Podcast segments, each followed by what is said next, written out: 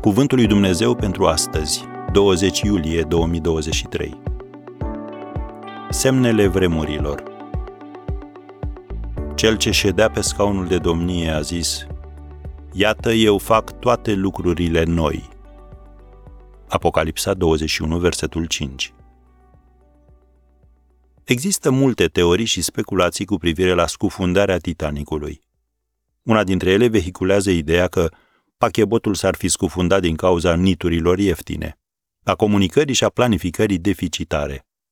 Confruntați cu lipsa bolțurilor de calitate, constructorii vasului au utilizat bolțuri substandard care au cedat când vasul a lovit icebergul.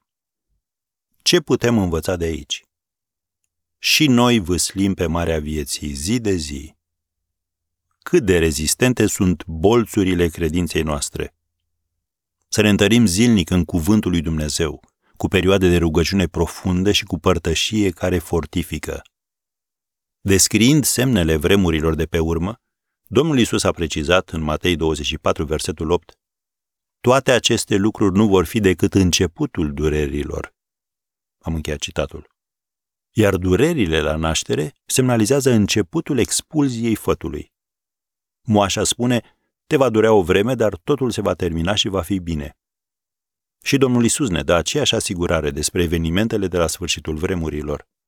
Ne aflăm în ultimele ceasuri. Sunt ultimele zvâgniri înainte de naștere. Apostolul Ioan a descris așa de frumos ceea ce ne așteaptă dincolo. Trecem prin primele 5 versete din Apocalipsa 21. Am văzut un cer nou și un pământ nou, pentru că cerul dintâi și pământul dintâi pieriseră și marea nu mai era. Și eu am văzut cetatea sfântă, noul Ierusalim, gătită ca o mireasă împodobită pentru bărbatul ei. Și am auzit un glas tare care ieșea din scaunul de domnie și zicea: Iată cortul lui Dumnezeu cu oamenii.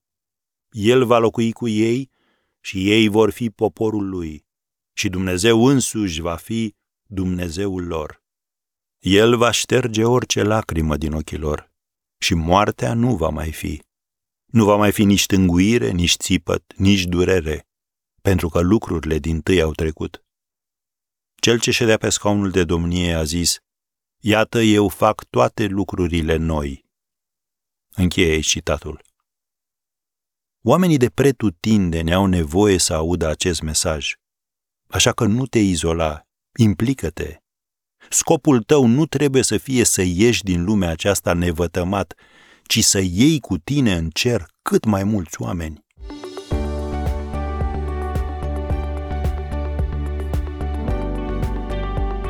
Ați ascultat Cuvântul lui Dumnezeu pentru astăzi, rubrica realizată în colaborare cu Fundația SER România.